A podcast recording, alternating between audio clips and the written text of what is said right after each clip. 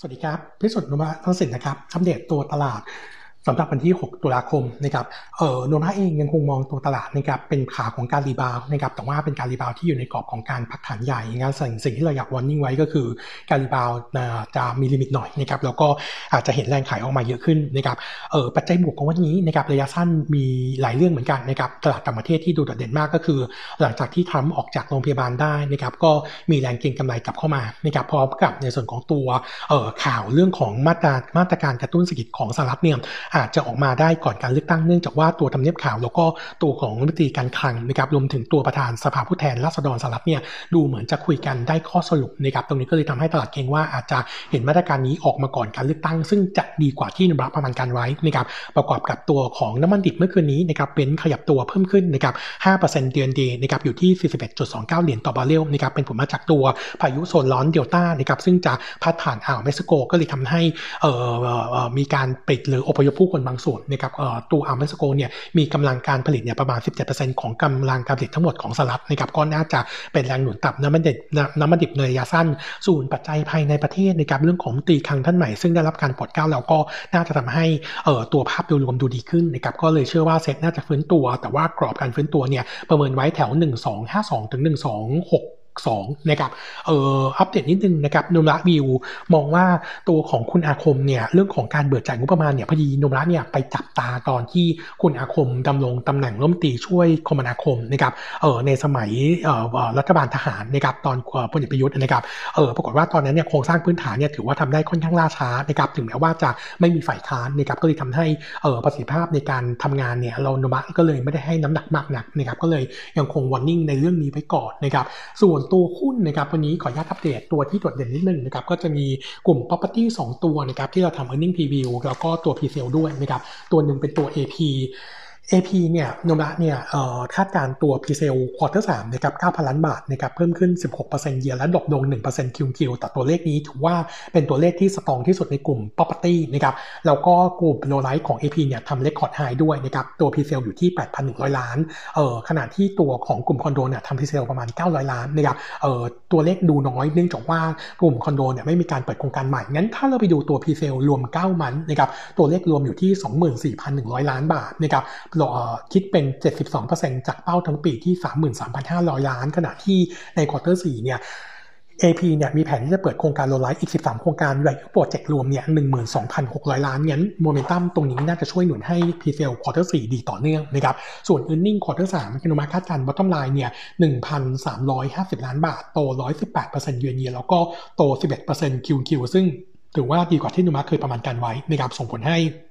เราเองเนี่ยมีการปรับประมาณการตัวกำไรทั้งปีเพิ่มขึ้นนะครับจากเดิม สามพันสองร้อย ขึ้นเป็น สามพันเจ็ดร้อยห้าสิบล้านโกรท ยี่สิบสองเปอร์เซ็นต์ เยือนเยียร์อันนี้ถือว่าเป็นตัวเดียวในกลุ่ม property นะครับที่จะเติบโตเยือนเยียร์ในปีนี้นะครับงั้นนุมรัตจึงเลือกเป็น top pick นะครับแฟร์ไพรซ์จะอยู่ที่ เจ็ดจุดเก้าบาทนะครับส่วนตัว แอล พี เอ็น นะครับตัวเลขไม่ค่อยดีนักนะครับตัวเลข pre-sale รวมเนี่ยจะอยู่ที่ สองพันสี่ร้อยล้านบาทสำหรับ quarter สามนะครับแต่ตัวเลขนี้ยังไม่ได้หักในส่วนของตัวเลข cancellation นะครับถ้าหักtransaction ออกไปเนี่ยตัว net pre-sale จะเหลือเพียงแค่ หนึ่งพันล้านบาทนะครับซึ่งหายไปกว่าครึ่งนะครับเป็นผลมาจากตัวการปล่อยสินเชื่อของแบงค์ที่ค่อนข้างเข้มงวดเข้มงวดนะครับส่วนตัวของภาพเอ่อ pre-sale เก้ามันรวมแล้วถ้าไปดู net pre-sale เนี่ยอยู่เพียงแค่ สี่พันหนึ่งร้อยล้านนะครับเอ่อคิดเป็น สี่สิบเอ็ดเปอร์เซ็นต์ ของเป้าทั้งปีที่ หนึ่งหมื่นล้านบาทแล้วเรามองเรามองว่ามีโอกาสเกิดดาวไซด์เนื่องจากว่าเอ่อมีโครงการที่ แอล พี เอ็น แพลนว่าจะเปิดใน quarter สี่อีกสี่โครงการมูลค่า สี่พันสี่ร้อยล้านอาจจะต้องมีการดีเลย์ด้วยนะครับส่วน earning quarter สามนะครับคาดการณ์กำไรของ แอล พี เอ็น เพียงแค่แปดสิบล้านบาทนะครับตกลง สามสิบเอ็ดเปอร์เซ็นต์ year และ สี่สิบแปดเปอร์เซ็นต์ คิว คิว นะครับก็เออเรายังคงแนะนำ reduce แอล พี เอ็น fair price ที่ สามจุดสี่บาทนะครับเออส่วนตัว ที ยู นะครับเออที่เคยอัปเดตไปเมื่อวานว่าจะมี earning preview นะครับเออ meeting preview มาคาดการณ์ตัว ที ยู bottom line จะอยู่ที่ หนึ่งพันแปดร้อยสามสิบห้าล้านบาทนะครับโต สี่สิบห้าเปอร์เซ็นต์ year year แล้วก็โต เจ็ดเปอร์เซ็นต์ คิว คิว นะครับเออหลักๆแรงหนุนนะครับมาจากตัว top line ที่เติบโต เจ็ดเปอร์เซ็นต์เยียร์เยียร์และสามเปอร์เซ็นต์คิวคิวเนื่องจากว่าตัวของทูน่าแคนในสหรัฐเนี่ยยอดขายตัวดีทั้งเยียร์เยียร์และคิวคิวนะครับนอกจากนั้นเออในส่วนของตัวกุ้งของตลาดไทยเนี่ยถือว่าทำตลาดเออเป็นที่ต้องการของลูกค้านะครับเนื่องจากว่าไทยเนี่ยควบคุมเรื่องของการติดโควิดได้ค่อนข้างดีนะครับเออเมื่อเทียบกับเอกวาดอร์ซึ่งเป็นผู้ส่งออกกุ้งรายใหญ่ตอนนี้เนี่ยเออมีปัญหาเรื่องของการติดเชื้อโควิดลงไปในกุ้งนะครับก็เลยทำให้มีปัญหาการชิปในส่วนของตัวออเดอร์มาเมืองไทยพอสมควรนะครับส่วนตัวของ Gross Profit Margin ควอเตอร์นี้นะครับอยู่ที่ สิบเจ็ดจุดเจ็ดเปอร์เซ็นต์ นะครับ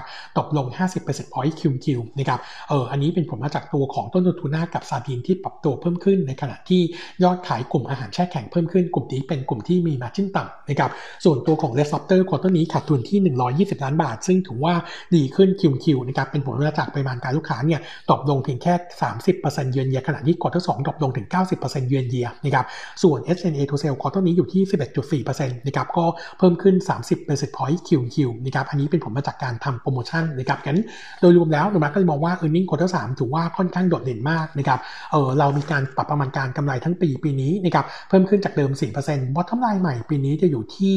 ห้าพันสามร้อยสี่สิบหกล้านบาทนะครับก็จะเติบโต สี่สิบเปอร์เซ็นต์ เยือนเยียจากปีที่แล้วนะครับก็เราแนะนำ trading buy trading buy นะครับแฟร์ไพรซ์ที่ สิบห้าจุดห้าบาทนะครั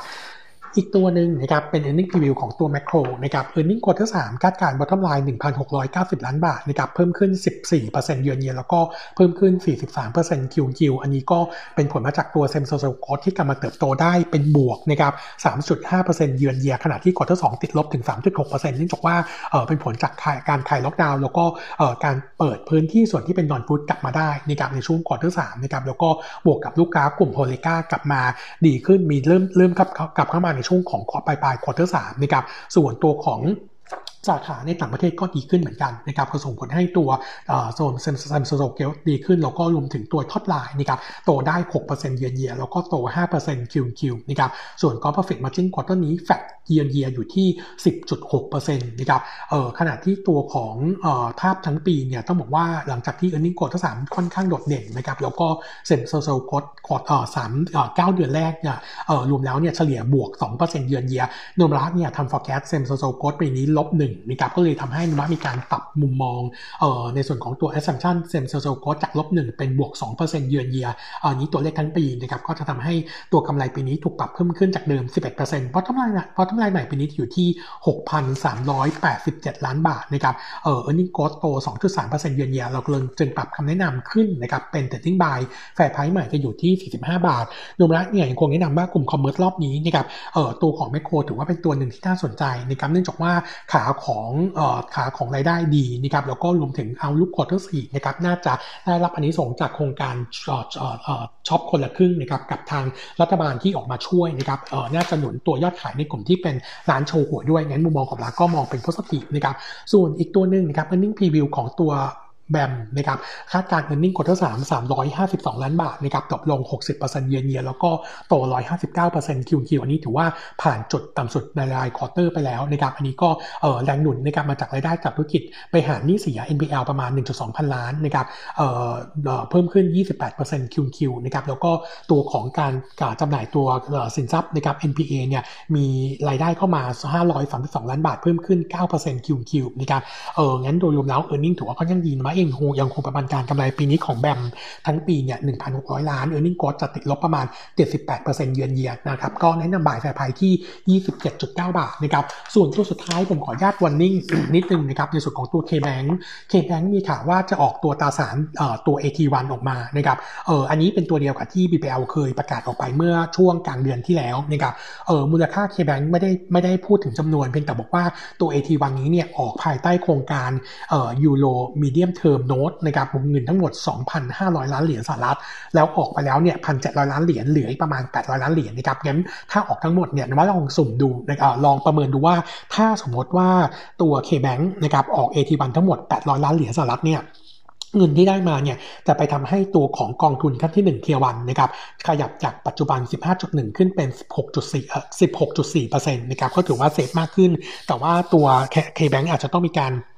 มีมีภาระดอกเบี้ยเพิ่มขึ้นนะครับอันนี้ก็เป็นปัจจัยลบนิดนึงเราก็มาคาดว่าตอนนี้แบงก์ใหญ่ๆเนี่ยเหมือนจะหาทางออกในการหนุนตัวเทียร์วันขึ้นมานะครับน่าจะรองรับสำหรับการตั้งสำรองที่จะเกิดขึ้นก็เลยวอร์นิ่งไปนิดนึงว่าเราอาจเห็นการตั้งสำรองหลักๆของหนักๆนะครับของกลุ่มแบงก์ในช่วงเอ่อไม่ควอเตอร์สี่ก็คือควอเตอร์หนึ่งปีหน้านะครับหลังจากที่มาตรการช่วยเหลือเอ่อเริ่มหมดไปในช่วงของเดือนตุลาคมนี้งั้นผมวอร์นิ่งเหมือนเดิมนะครับแบงก์รอบนี้ถ้าเล่นเล่นช็อตเทอมนะครับลองเทอมยังถือว่าค่อนข้างที่จะมีความเสี่ยงอยู่นะครับครับวันนี้อัปเดตเท่านี้นะครับขอบคุณครับ